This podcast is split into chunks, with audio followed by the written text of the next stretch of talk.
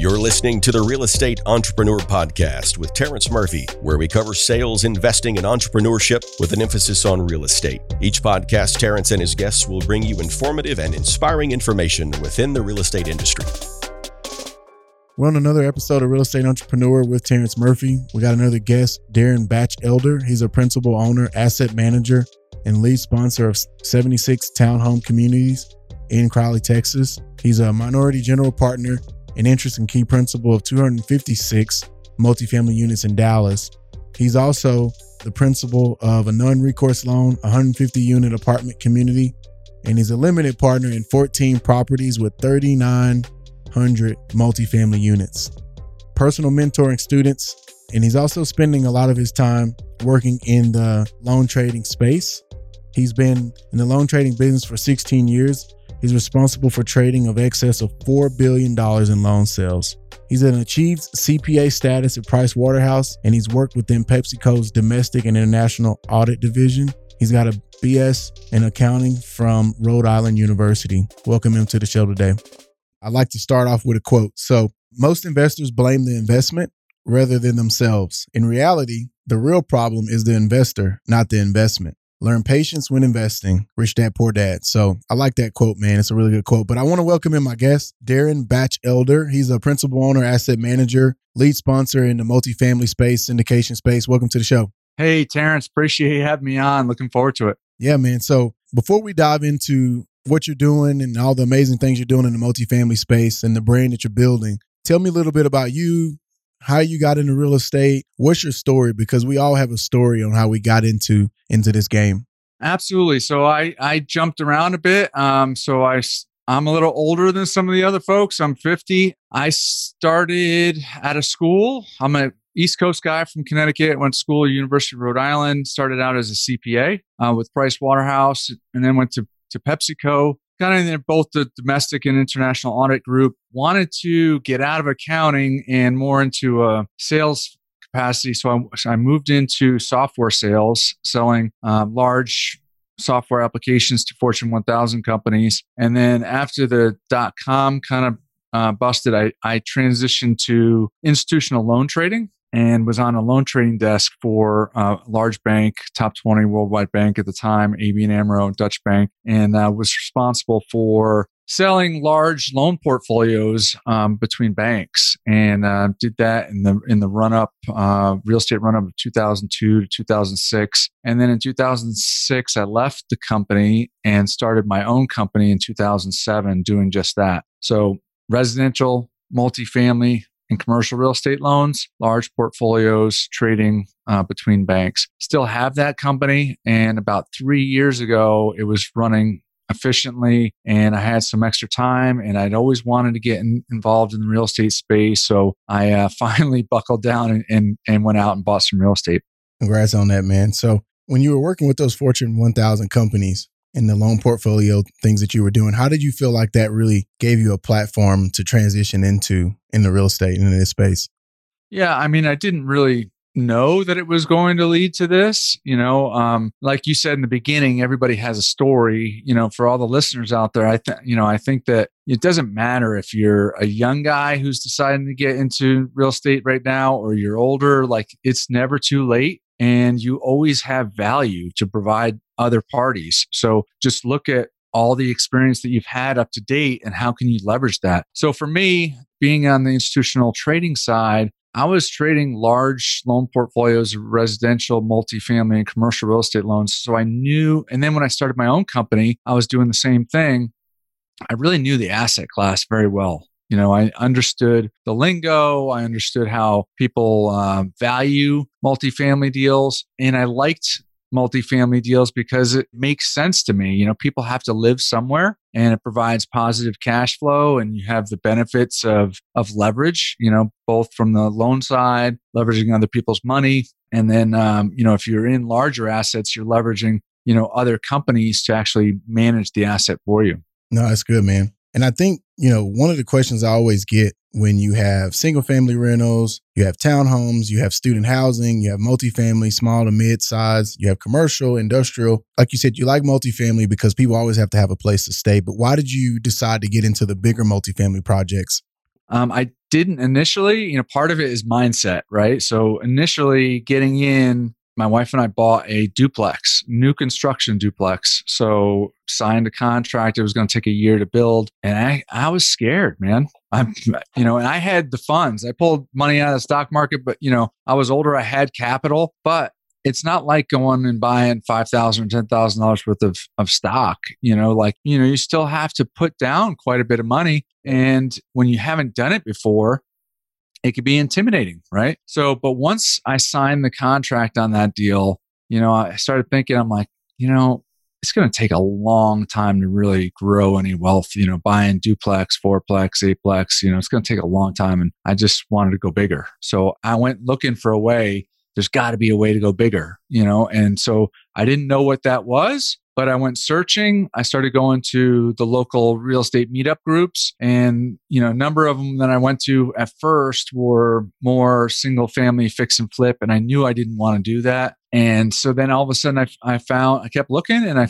ended up on a Saturday afternoon at a free meetup group. There was only like 25 people there and met this um, great couple that just spent a, a, lot of time with me and shared with me that they joined a multifamily mentorship group. And so I just picked their brain and I was like, I'm in. And so I joined that group. I met a ton of people that are in the space that have already done it, you know, have already bought 100 unit, 200 unit, 300 unit type properties. And I was amazed at first, but then I realized like these are just people, just like you and me, man. They all started with no real estate properties and they, they found other people that had done it and they just, you know, mimicked that process. And so I was like, if they can do it, I can do it.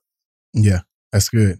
I want to rewind for a sec and for the listeners out there, because obviously the real estate entrepreneur, the reason I wanted to title the podcast that because you're in a real estate entrepreneur. I'm a real estate entrepreneur. So whether we're an investor, a broker, a builder, a developer, most of us, once we get into real estate, we end up dibbling and dabbling. We find our niches, but then we also invest in other things. And so I'm really trying to keep the space open to let people know like don't get segmented. Like find your niche and get really good at that niche but you can always learn more about other industries other segments segments of real estate even if you never do it and, and participate you have that extra knowledge and information. So let's talk about multifamily syndication. Hey if you if you don't mind i want to add on something what what you just said um, because i think it's important you know and that real estate i believe doesn't have a ceiling yeah. You know, and so many other industries that I was a part of, even when you're in sales, you know, you you know, you've got a commission and you know, you can really push your your income that way.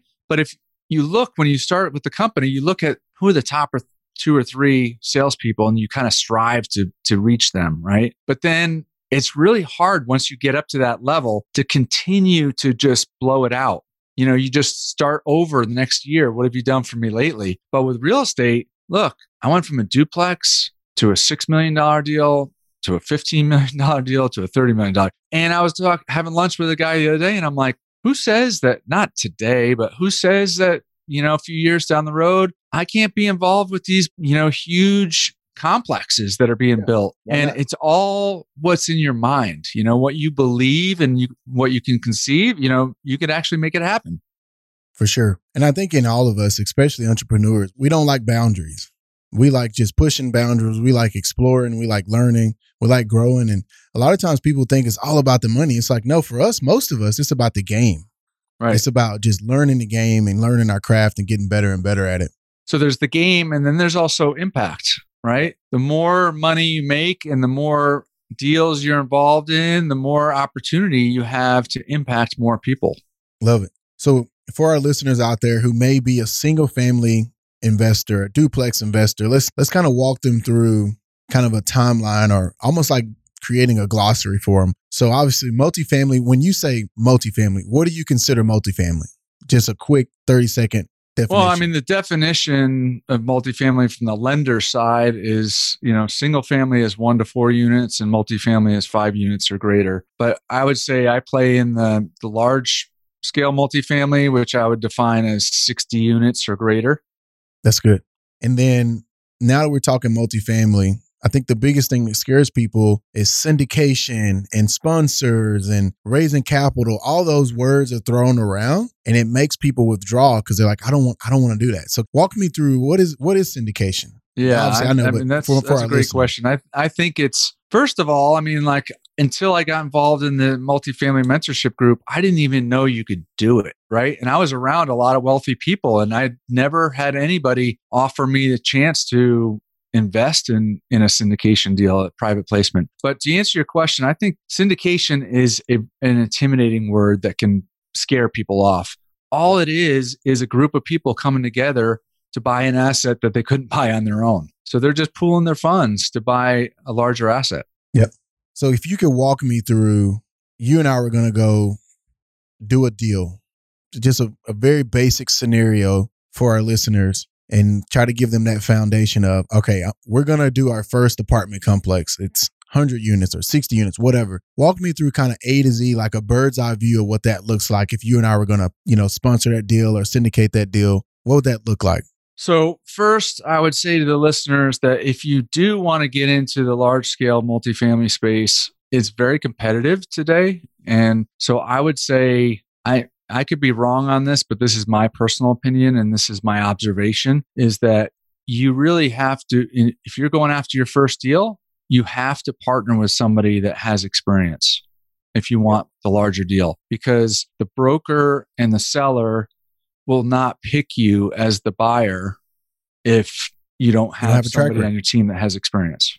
Yeah, you don't have a track record. Right. You don't have a track record because, you know, in, in single family, you know, somebody's going to pay your price, you know, and you, your, your realtor says, yeah, they can, you know, they got a qualification letter for the loan. You're like, all right, let's go. But it doesn't work that that in the multifamily space. Everybody enters in letters of intent. So maybe there's, you know, a six week marketing period where the broker markets the deal. You go and view the property. Um, you're doing the underwriting. You determine that, okay, hey, based on all the numbers, I can offer this price. Okay. At that point, you submit a letter of intent and the broker takes the, those, and maybe there's 15 offers. They then come back and say, okay, well, hey, we're going to take the top five or six and we're going to put them in the best and final. Okay. And all that means is they narrow out, you know, to five or six people, groups, and then you got to sharpen your pencil and, you know, increase your price. So then from there, they're going to take probably the top three are going to be within 50,000 or 100,000 of each other. And they're going to go to the, the broker's going to sit down with the seller behind closed doors and say, who should we go with? Mm-hmm. And the broker is not going to pick somebody that doesn't have a track record because they want the deal to close. If the deal doesn't close, they don't get their commission. On top of that, they want to do right by their their seller and they don't want to get egg on their face. So you need experience. So here's the here's the deal. You end up getting selected. Okay. They come back and say, all right, Terrence, you, you got the deal. Okay. Um, say it's February 1st. From there, you probably have a week or two to negotiate the contract between you and the seller. Uh, once you sign the contract, typically there's going to be hard money day one. So you, in the contract, you've agreed that you're going to put a non-refundable money up. So for any reason, if the deal falls apart and you decide to back out, you lose that upfront money. And it, that money could be sizable.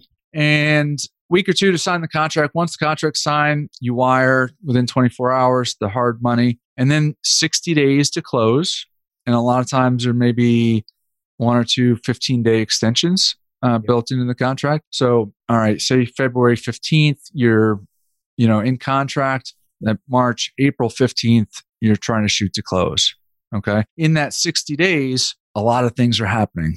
You complete the, the application for the loan. So whoever you're going to do the loan through is starting to review everything for the loan proceeds. You hire an appraiser. You're going to do due diligence. So you hire a company to come out and inspect the property to make sure there's no substantial, you know, issues with the, the property that you, you weren't aware of. And then you start putting together an investment deck, a, a business plan, and how you're going to present it to investors. So maybe two weeks in, you have what's called a webinar for for investors and you invite investors that you have existing relationships with to log on to that webinar and then you discuss look we're under contract on this property here's our business plan you know we plan on painting the property, putting up new fencing. As the units turn, we're going to upgrade the units. You know, we're going to charge an extra hundred dollars for the upgraded unit, and that's going to return us X. And then here's a, here's the forecasted returns to you as the investor. And then at the end, you know, hey, if you have interest in investing, you know, complete these documents and send them a link with with the documents, and then um, you know, hopefully close within sixty days. Love it, man. When you have that webinar, which I think is great, because that's a big difference from I'm just going to meet my brother-in-law out there and let him look at a deal. Like the sophistication goes to the next level when you're doing these bigger multifamily deals versus, hey, Darren, man, I'm buying a duplex. I need you, you know, to invest in it. Like that's a different conversation. Do you have them sign an NDA, Um, or no, you just ha- you have them get on the webinar and kind of pitch it? correct. Yeah. The other question people are going to ask me is, do you send out like an offering memorandum, some type of packet to the investor, or you go over it all on the webinar?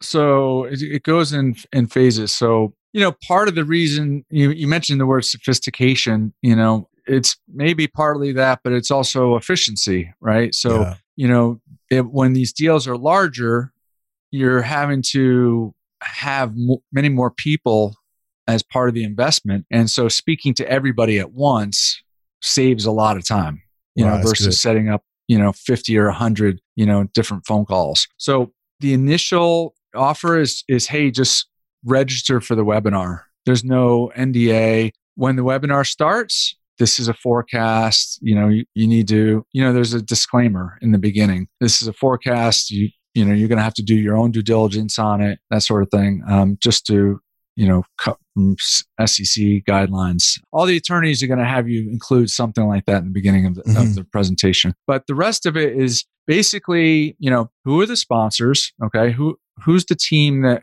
is going to be managing this deal? What's the business plan? What's the forecasted returns? Where's the property? Why do you think that, you know, the area is a good place? Why do you think the property is a good property? And then from there, you know, if you're interested, you know, we'll provide you a link with the the documents that you can sign up to invest or you could set up a follow-up call to, you know, ask any follow-up questions you have.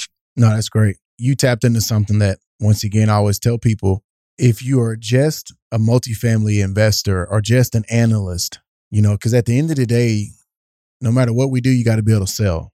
So even though you might have tied up a great project, if you don't have a great sales pitch, then no one's really going to listen, right? Now, we know all really good deals find capital. So if the deal is great, you'll find the money. But like you said, being able to get in front of these people and really pitch the vision here's the team. Darren and I are going to do this. Here's the management team. Here's the financial structure we got set up. Here's your forecast of your return. You're really selling these investors on why they should give you their money. I agree, but I probably would put a little different slant on it um, because I don't really look at it as so much a sales pitch or I, you know, we're trying to to get investors money. Oh, yeah. We're not trying to coerce. We're them. presenting an opportunity that Yeah. you know can provide that the investors with significantly better returns than what they're they're doing with their money now yeah, and good. and so you know my wife on the first syndication deal she was like hey darren don't go to our personal network on this first deal and i'm like why she's like well what if the deal goes bad and i'm like i'm just not wired that way. Like look we're Mhm. putting in a hundred grand. I just look at things like what do i need to do to make it work? And why would i only want to bring people in that i've met through the multifamily you know network and not present the opportunity to friends and family? Now if they don't understand it or that you know it makes them uneasy or they don't want to invest no problem. You know we just move on to the next person. But i'm like i want to help grow their wealth. You know? Mm. that's that's the exciting part about being a syndicator in my eyes is that you know my other business the loan trading business all the profit comes to myself and my my family but Mhm. when these syndication deals, you have partners, you know, on the general partner side, and you have a lot of limited partners that invest in the deal, and you're helping grow the wealth of all those limited partners. And Yep. so you're benefiting the families of all these limited partners. And, you know, they could use that, those funds, you know, when, when there's an exit and, you know, they receive their return, they could use those funds for whatever they want. You know, it could be a college education, a new car, great vacations, or just, you know, for retirement savings. But, or to give to charity, you know? So that's what gets me charged up is lets me take my business experience and help me serve others by helping grow their wealth. And then they're responsible for how they spend it. Yeah. No, that's good, man. And I think we have the same heart in that. So that makes sense. And that's a better way of saying it. Like you said, I'm not selling anybody anything. I'm I'm presenting an opportunity to you that's gonna benefit you. It's gonna benefit me, but it's also gonna benefit you. Absolutely. It's a huge, huge win-win. And I think that that's where the fear comes in for people that are thinking about syndication. They get scared because they think, oh man, I don't, I'm, I don't want to go ask for money. So ask for money, right? Is different than you want to help make your mother or your brother or your, you know, aunt, uncle or your friend, you want to help them make more money. Yeah. And you have a vehicle to do that. Yeah.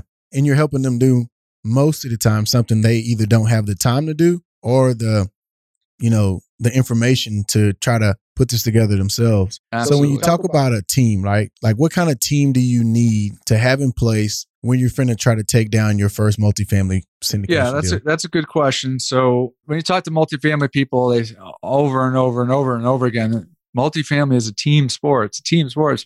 It totally is. I mean, there's so many different parties that are involved to make a deal happen. So first of all, I talked about it before is you really need to partner with somebody that has experience. So that's the first thing is who you're partnering with on the general partnership side. So would they be like your GP, your general partner? Correct.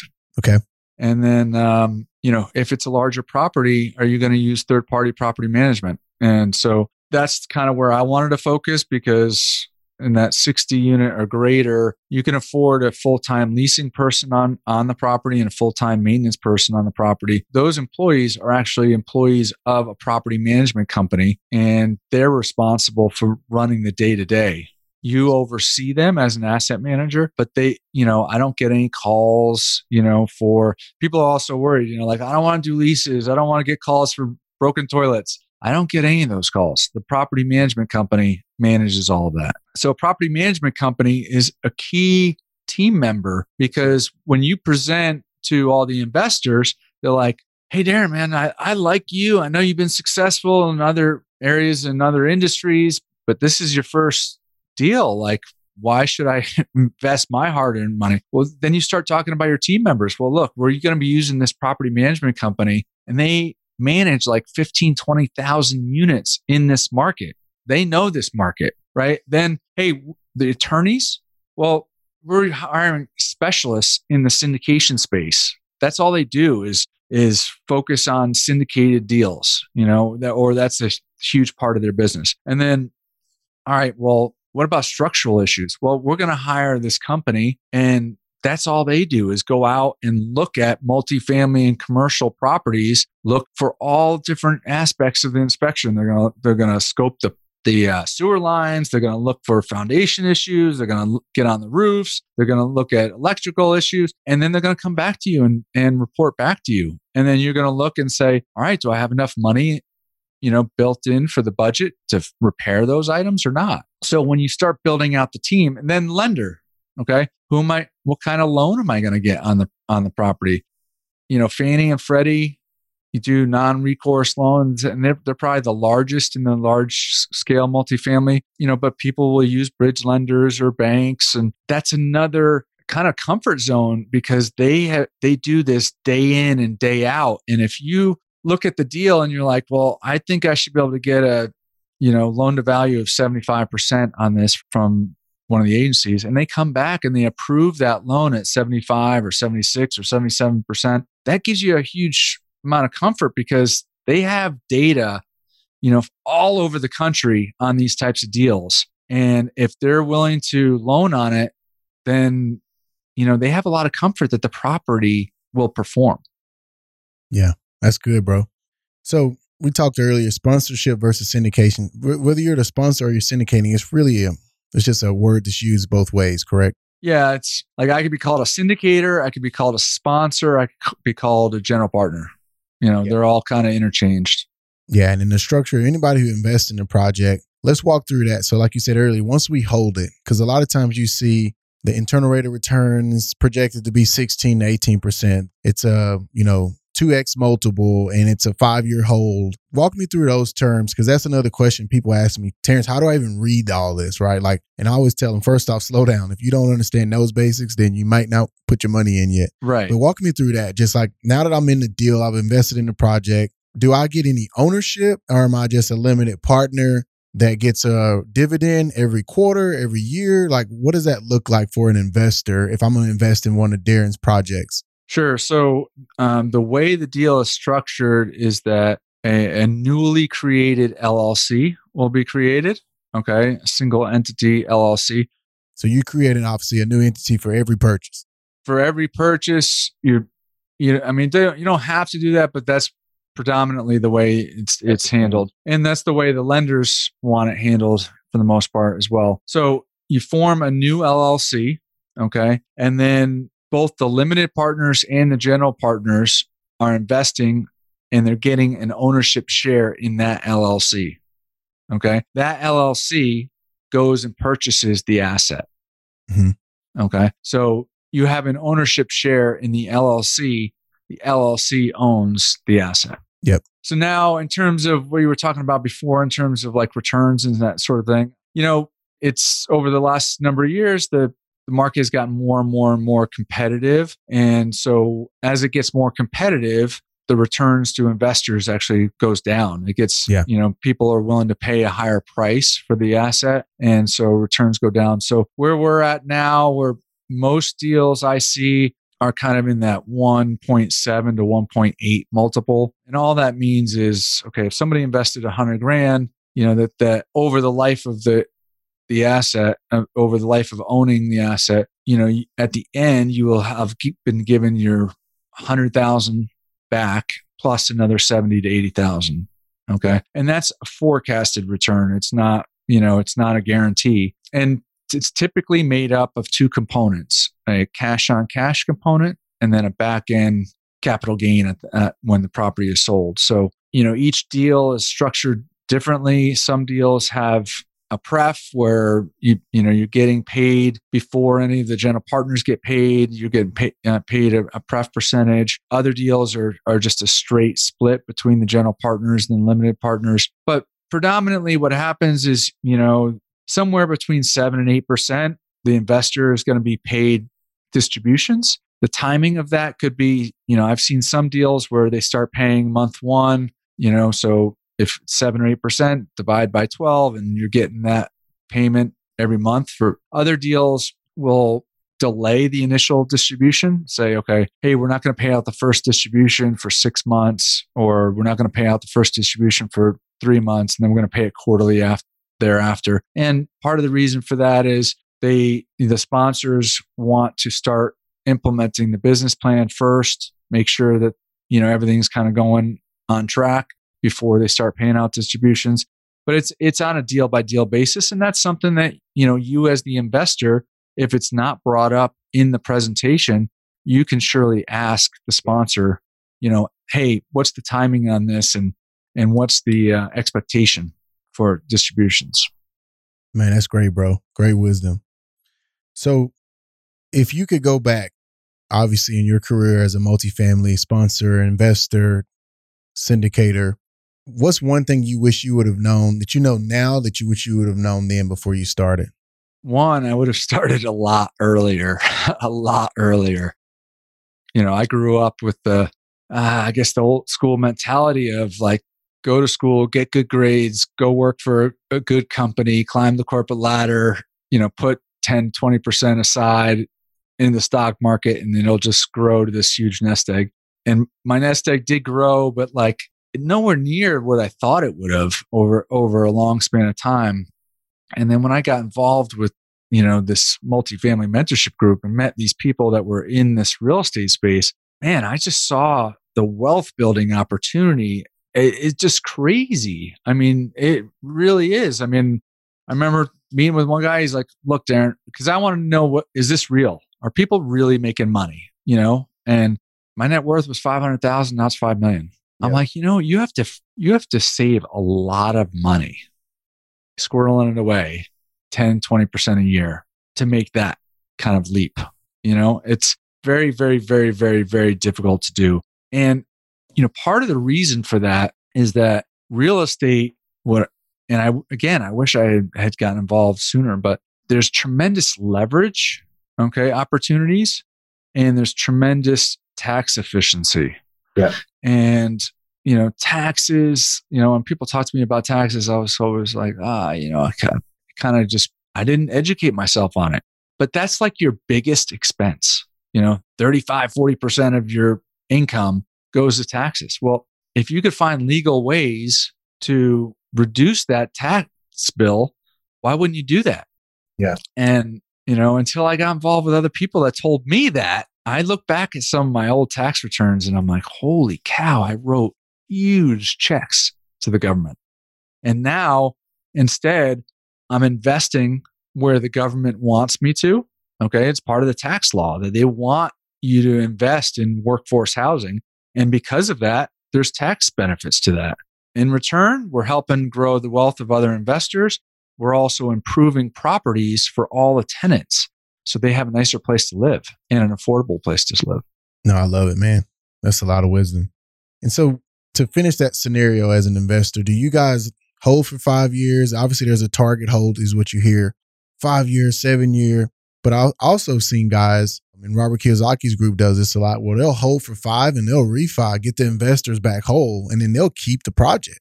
Right. So what's your thoughts on selling and obviously divesting it or versus refining it and holding it in your portfolio? So I think first of all, most deals that I've seen come through my email box have been structured with a five year hold, but it's a business plan, it's a forecast. The reality of it is it could be sooner or it could be later.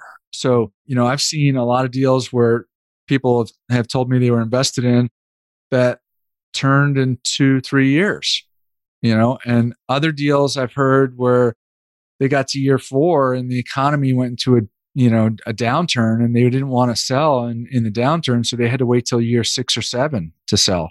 So you basically are taking what the market gives you, right? So the sponsors, the general partners, you know, their responsibility, you know, each year is to look at, okay, where are we in the in the market cycle? You know where are we in terms of valuation? You know is there an opportunity to do either a cash out refi like you, you were talking about or a sale? And which one is more beneficial to you know all of the investors? And so you know there's pros and cons to both. You know the great part about what you talked about is yeah if you can refi all of the investor money out you got all your money back and now you you still have that ownership percentage in that deal and it continues to cash flow well that's when they talk about you have infinite returns because you have no money left in the deal. Yep. I talked to one syndicator. He had one he had one deal where they had refied two or three times and had provided back like 400% of the original capital and they still own the deal. Wow. That is phenomenal. Now, t- in today's market, I don't hear many of those deals happening because it's so competitive that you know the returns have, have kind of come down. But uh, but yeah, it's it's amazing, yeah, absolutely amazing. And when you do a cash out refi, you get that that money back. That's a non taxable event, tax free. It's tax free.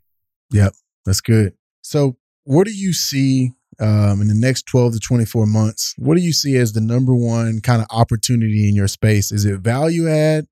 Is it new construction? It's newer and better locations, even though the cap rate may be, you know, compressed a little bit. What do you kind of see in the in, in the multifamily space or syndication space as the new opportunity? In general, I see I talk to a lot of syndicators, and in general, I'm seeing a trend of syndicators trying to trade up into better assets. Mm-hmm. And when I say better, you know, there's classifications A, B, C. A lot of people in the last, you know, whatever five years have, have focused on the B, C properties. 1960s, 70s would kind of be construction would kind of be the C's. 1980s, you know, maybe beginning of 90s be the B's. And then A properties built in the 2000s. And so before it was kind of looked at like, well, A's, the returns on A's are really low and you really can provide more value in that BC category. Okay. And so that's where a lot of investment dollars went and kind of the institutional players were playing in the A space. Now I'm seeing more syndicators trying to trade up into the B plus A assets.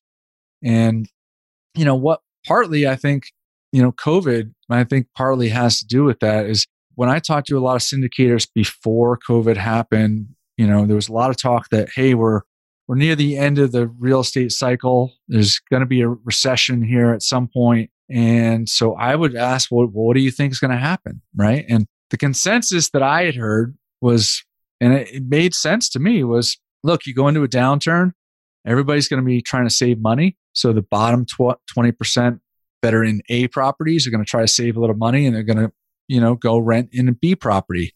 The bottom 20% B properties are going to you know, try to save a little money and go and rent and C properties.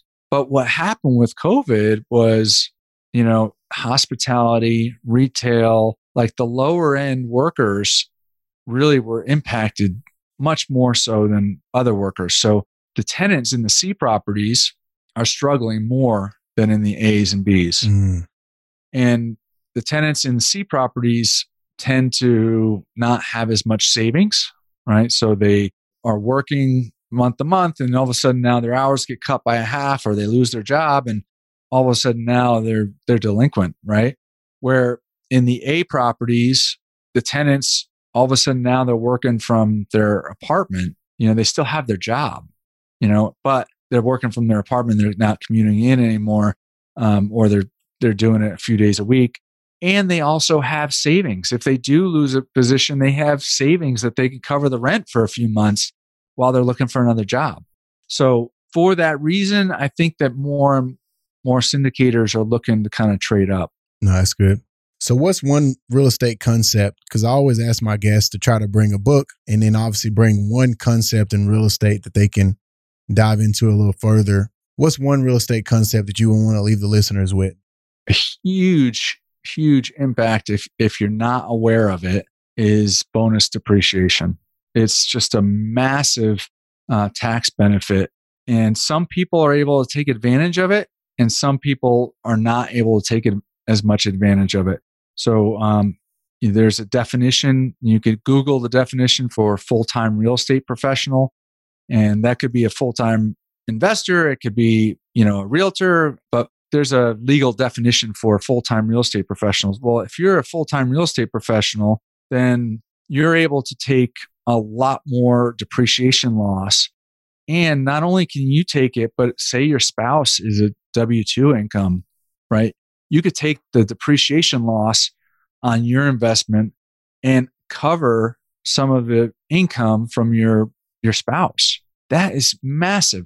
So I'll give you an example. One guy, a friend of mine who invested in, in my first syndication deal, and he invested a hundred thousand I asked him, I said, you know, hey, were you able to take advantage of the, of the tax loss? And we bought the property. It closed on December 21st, 2018. So we only owned it for 10 days in that, that year.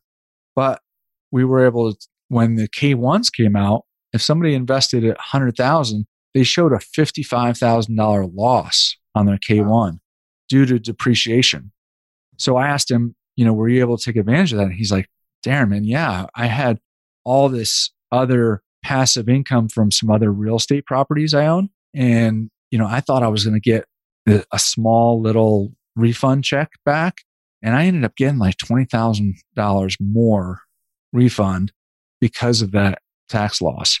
Now, when you sell the property, you know, five years down the road, there's something called depreciation recapture. And so some of that, you know, depreciation that you took up front will be you know recaptured and and taxed at that point. But you get to defer it for you know five years or when it, however long you own the property. And um, it's just a, a massive massive opportunity for people. Wow that's good bro. So what technology are you seeing coming into the space? I know there's been a lot of fintech stuff going on. There's been a lot of they call it prop tech what technology are you using currently and what do you kind of see that doing to to the space of syndication? Yeah, so um, so one tool is um, these online portals. Okay, you know, when I did my first syndication deal, it, it's different than if you haven't done a syndication deal, it's different than buying stock. You know, you, you actually have to sign a bunch of, you know, like four different documents. So when I did it, I didn't use a portal and I had to have each investor sign all these documents, scan it back into their computer, email it to me. And, you know, then I had to sign it, scan it, send it back. It was kind of a hassle paperwork wise. Yeah, it wasn't efficient. Yeah, it was not efficient at all. So now there's these online portals that a lot of syndicators are using. And you point the investor to the online portal, they register, and then all the documents are right there for them. And then they could sign them online. So they don't have to print them off. They could sign them online. It's much quicker, much more efficient, and uh, and much more timely. That's good. So, would you tell the listeners just to go Google online syndication portals, or do you have a couple names you can drop for them so they can go do their own research? Any like third party companies that are out there? Right now, I'm I'm a general partner, and I'm not the lead sponsor, but I'm part of the general partnership team, and we're using a, a program called Syndication Pro, and okay. and and I like that one. So you could check that one out. There's there's a bunch of other ones um, out there too. No, that's good. Well, I got a couple more thoughts I want to run by you. So, how's your team structure now? Now that you've had so much growth, I think you're at almost 4,000 units, right? 39. I am. And that's a combination, though, of, you know, passive. I invested passively in a lot of other deals, you know, where I was not the lead sponsor. And then I'm, you know, a general partner in, in three deals. So it's a combination of all all of those, the 4,000. Still is an amazing number, though. I mean, 4,000 units, still a lot of, a lot of real estate. So how's your team structured today? Like with the deals that you that's have? A, that's or- a good question. I think that, you know, we didn't talk about it, but one of the things that people kind of gravitate towards, you know, real estate investing is they want financial freedom and they want time freedom and they want, you know, freedom to do what they want and, you know, buy what they want and work when they want and all those things. And passive, and look, passive income. Yes, passive income. So there is the ability to do that but you know, the more active you are, and the you know that there's there's there's still work involved. You know, there's a hustle factor, a persistence factor. There's rejection, and you you know you just have to kind of pick yourself up. But I think that each person can think about you know what's important in their life and where do they want to focus because i've seen different syndicators do it differently some people really want to scale huge and so they start hiring employees. Okay. They want, I'm going to hire employees. We're going to get all these deals coming in from all these brokers. And we're going to have all these analysts that are going to be reviewing those deals and you know crunching the numbers and then they'll come back to us as the you know the owners of the company and we'll review only the best deals then when we get the deals we need people to manage the property management companies. So we're going to have asset managers and we're going to hire employees. So some people want to build a large company with lots of employees. Okay.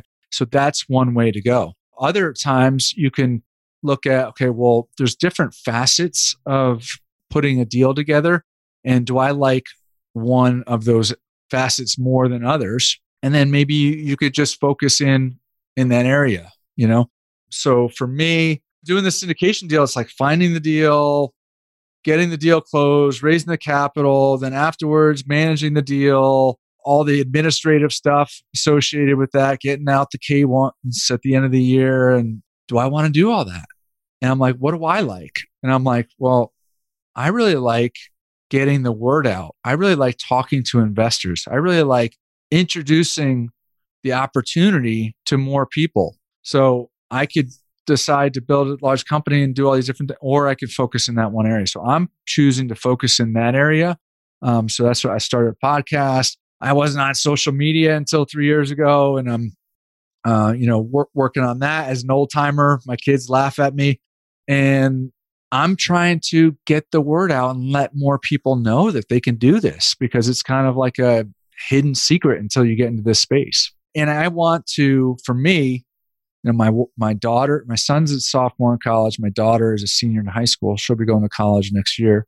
And when I think about like my ideal life, I want flexibility of time and be able to travel with my wife. So I don't That's really want to build a company. That has a ton of employees. So I'm trying to partner with people that I know, like, and trust that have those team members in place. And then I'll be a kind of an add on component. Love it. Yeah. So that led right into your big why. I mean, that's your big why your kids, your wife, spending time with her. That's good. And serving others. I, I, I really believe that I'm a Christian. I go to church and like in church, they're always talking about, you know, serving others. And over the years and years and years, I'm like, I just don't really have like a big heart for going and raking leaves and painting somebody's house, you know, where some people love that, right? Well, what got me excited is this is a way for me to serve others. This is Yeah, a way, is even when we hit the numbers we want to hit, we could continue to do deals so we can help grow the wealth for other people. And not only help grow the wealth, but also teach other people how to do it. Yeah. Love it. We all have our ministries, right? Especially as believers. And a lot of times I see believers that are doing different things and they feel like they're not doing enough. And it's like, just because you're not on the stage preaching doesn't mean you're not making an impact. Right. So con- Exactly. congrats on what you're doing. I mean, that's how I found you. And you encouraged me with your post and we connected and your son's coming to A&M. So that was, I'm just grateful for the friendship. Absolutely. Right back at you. Yes, sir. So you recommended a book. I always have my guests recommend a, a book, and you picked Tool of Titans by Tim Ferriss. What's your quick 30 second rundown on that? I, I was recommended this book. I bought it. It was sitting on the corner of my desk for a long time. It's actually kind of an intimidating book when you, you Mhm. have it on your desk. It's a It is. It's a thick book. It's thick. It's like six or seven hundred pages. I'm like, oh man. I'm like, when do I want to open that thing? You know? Finally, one day, I I just read the like the forward or whatever, and and Tim. If you if the listeners don't know, Tim Ferriss is one of the top podcasters out there, and he also has you know a couple New York Times bestseller books. This is one of them. He has another one called The Four Hour Work Week. But so I finally read the forward, and he says in it, "Look, you don't have to read this cover to cover. Like you can hop around." Mhm. And then when I looked at how it was structured, it was broken out into three different segments, like a health segment, wealth, and then like a I don't know, maybe a mindset or something. I can't remember what the third one was. And so when I would go in my office in the morning, I'd get have my cup of coffee, I open up and I would pick one story from each of those components. And basically what the book is is he took all of his podcast episodes and he took the best of them and just summarized them in like two or three pages. Like, so it might may have been a two hour episode, and he summarized like in two or three pages. And I would read it, and I felt like I was with that person, with that guest, and I'm getting into their mind. And he had some incredible guests on. So I would tell my wife, I can't wait to see who I'm going to meet tomorrow morning, you know, and then I would I would read it and I'd be like, holy cow, that's such a good idea. How can I implement that in my my world, you know? And so it's just a great way to leverage the experience and knowledge of a lot of other people. Not necessarily all real estate related. It's it's all different people. Is there something you wanted to cover that we didn't get into today? Is there something that you wanted to talk about as we get ready to close? Is there any thoughts? No, I just want to encourage the listeners. Um, I think there's so many people out there that are in jobs that they don't enjoy and that they feel stuck. And I remember that feeling, and it absolutely is a terrible feeling. And so I would encourage you to start planning to figure out a way to take a chance, take a risk. And I, I know that I've encouraged some people to start their own company, and I don't have one person that's come back to me and said, Darin, I wish I never did that. Now, some of the initial ideas that people like went off to do did not succeed. It what they initially went out to do failed, but then as they were going down that path, another idea opened and they pivoted and they made that a success. They never would have made that a success had they not taken the initial step. So whether it's, you know, investing, you know, in a syndication deal or buying a duplex or starting your own company, you know what, man, life is too short and the big man upstairs, he's got your back, man. He's got your back. And he wants you to do big things so you can impact many people. So go for it. Man, that's awesome, man. That's a great close. And it's hard to come behind that. but no, great close. Thank you so much for what you're doing. Obviously, I'm here in College Station. If you need anything on this end, I'm here for you. And hopefully one day you and I can do a syndication deal together. That that'd be fantastic. And next time I'm down in, in College Station, I'll have to look you up. Yeah. So one other thing, can you leave how people can find you? Is it website? Is it a, a number? Is it a Insta whatever? How how can people find you, reach you if you have any ebooks out there or anything like that that you, any resources that you want to talk about? Yeah, that's great. Um, so the best way is probably to go to my website. It's darinbatchelder.com. And that's spelled D A R I N B A T C H E L D E R dot com. You know, you can, I do have free resources on there and also have a podcast and some other information on there. And I'm also on social media. So Instagram, Facebook, LinkedIn. I'm on Instagram more than than the others, but I'm on all, all the all the major platforms. Sweet. And what's the name of that podcast? Could you put that out there, the podcast? Sure. It's very original name. Darin Batchelder's Real Estate Investing Show. Love it. Love it. Well, thank you again, brother. Hopefully this gets some um, traffic to the website and to the podcast. And as I, you know, keep doing things, I'll I'll make sure we stay connected. Awesome. Hey, I appreciate you having me on the show. I, I wish you the best and uh, much success, my friend. Yes, sir. God bless, brother. All right, right back at you. Thank you for tuning into this week's episode of The Real Estate Entrepreneur with Terrence Murphy. Please subscribe on whichever platform you are listening and consider leaving a five star review, as that will help us gain traction and continue to bring you knowledge in the real estate industry. For more content, head over to terrencemurphy.com.